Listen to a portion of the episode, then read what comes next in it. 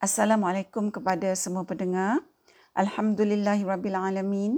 Selawat dan salam buat junjungan besar Nabi Muhammad sallallahu alaihi wasallam, para ahli keluarga baginda sallallahu alaihi wasallam dan para sahabat sekaliannya. Untuk episod kita kali ini kita akan tadabburkan ayat 3 surah Al-Bayyinah iaitu firman Allah yang bermaksud di dalamnya iaitu Al-Quran terkandung catatan yang benar.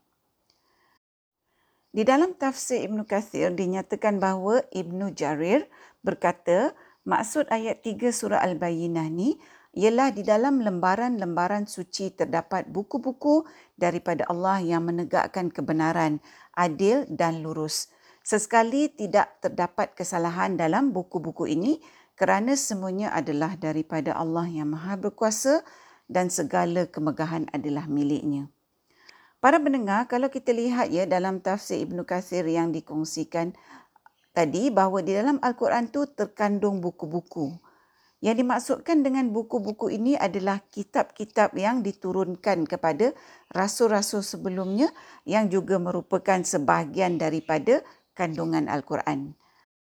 Para pendengar, saya juga membandingkan ya terjemahan bagi ayat 3 surah Al-Bayyinah ni iaitu terjemahan dalam bahasa Melayu yang diterbitkan dalam beberapa sumber di mana ayat 3 surah Al-Bayyinah ini diterjemahkan sebagai terkandung di dalamnya pelajaran-pelajaran dan hukum-hukum yang benar. Para pendengar, sebagai orang yang beriman, sudah tentulah kita ni percaya pada semua pelajaran-pelajaran dan hukum-hukum yang Allah nyatakan atau bagi tahu kita dalam Al-Quran. Dan kepercayaan kita ni adalah tanpa pengecualian iaitu kita percaya 100% tanpa sebarang keraguan. Persoalannya para pendengar, kalau kita ni percaya sepenuhnya iaitu secara kafah atau secara menyeluruh tentang apa yang dinyatakan di dalam Al-Quran, maka mengapakah kita ni masih lagi melakukan perkara-perkara yang dilarang oleh Allah dan masih lagi tak menunaikan perkara-perkara yang disuruh oleh Allah atau diperintahkan oleh Allah.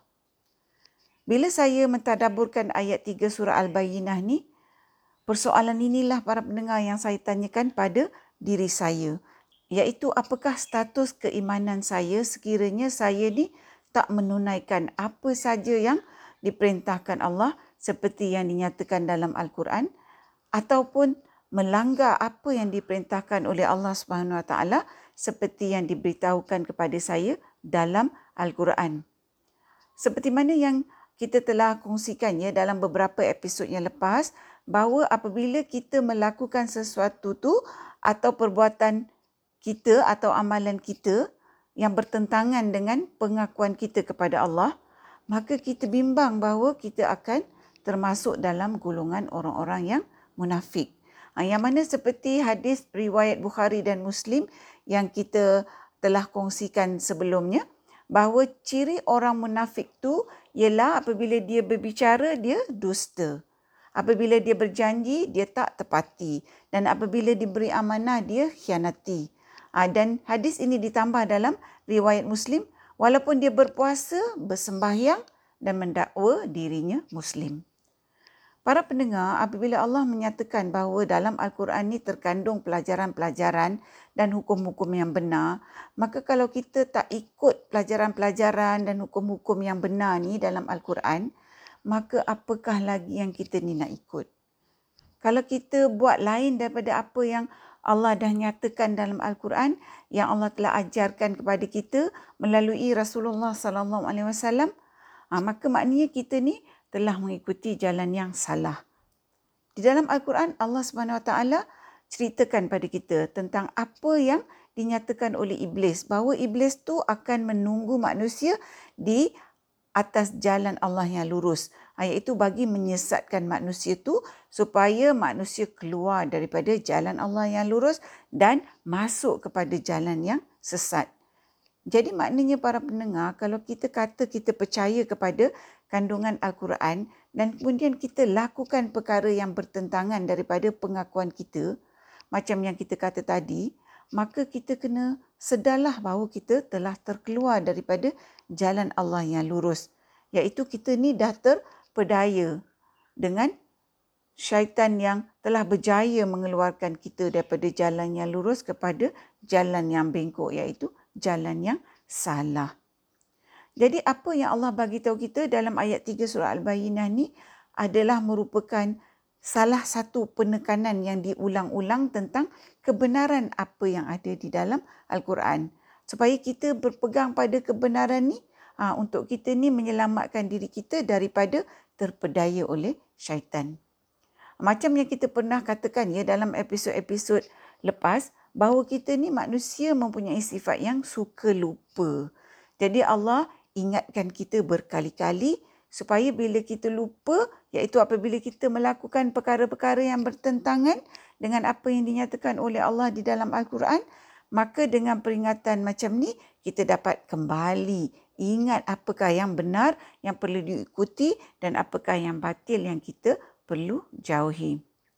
Para pendengar, saya nak bagi contoh yang sama yang saya pernah bagi dalam episod-episod sebelumnya uh, kerana contoh ni uh, perkara yang saya nak bagi dalam contoh ni adalah merupakan perkara yang kita selalu buat.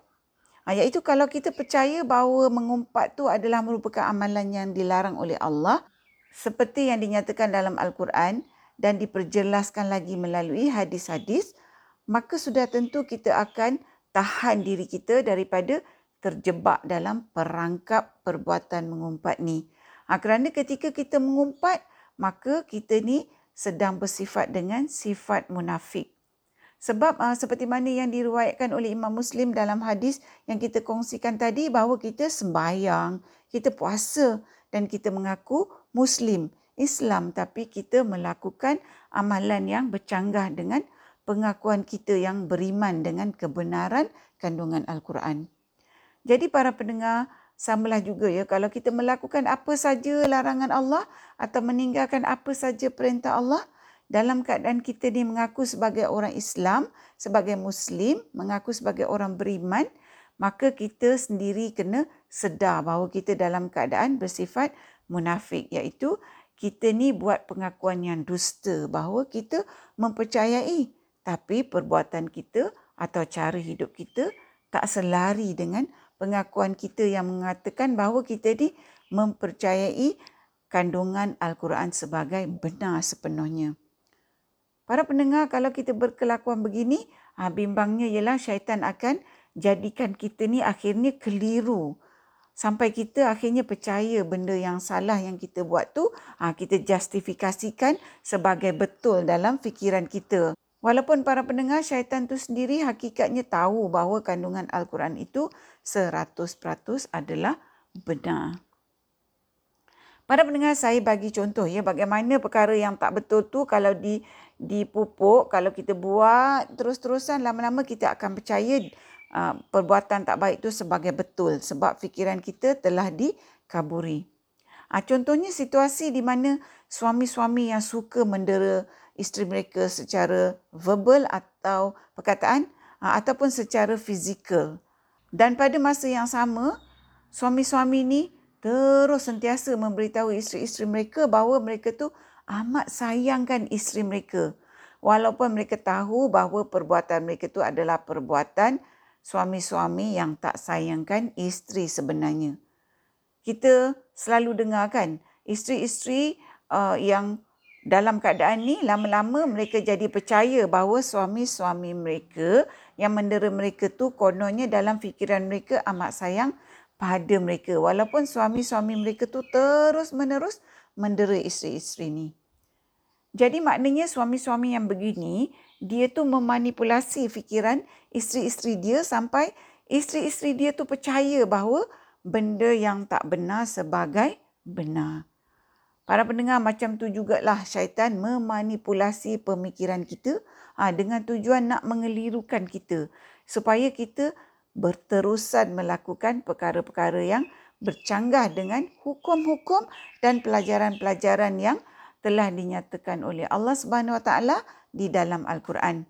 Yang Allah telah bagi tahu kita bahawa apa yang Allah nyatakan di dalam Al-Quran itu adalah yang benar yang kita patut ikuti. Ha, maka akhirnya para mendengar kita merasakan bahawa perkara yang salah yang kita lakukan secara berterusan tu sebagai benar. Kerana syaitan uh, memberikan sebab-sebab ya dalam fikiran kita uh, untuk kita justifikasikan perbuatan kita yang salah tu sebagai okey.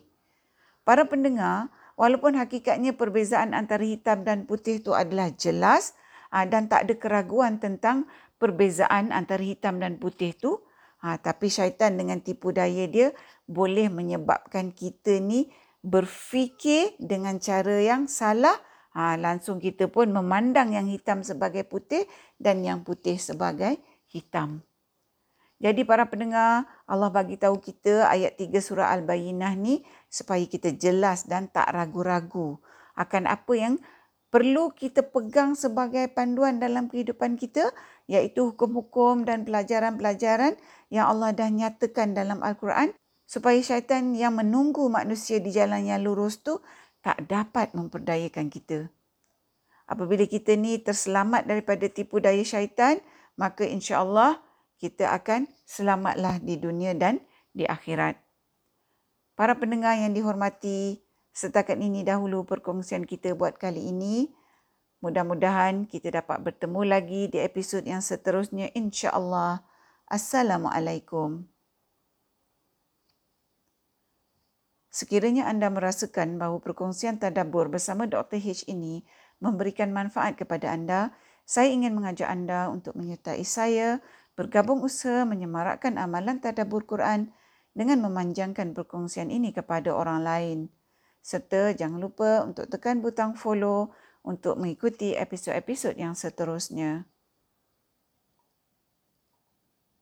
The people can say what they wanna say Jihad is where I wanna stay The tricks that they play and the words that they say Will sooner or later be perished away Oh, how I travel far wide across the sky on a moonlit night. Only to get a glimpse of you, only you for you is what I desire. Allahumma salli ala sayyidina Muhammad. Ya Rabbi salli wa sallim daiman abadan. على حبيبي اللهم صل على سيدنا محمد. يا رب صل وسلم دائما ابدا على حبيبي.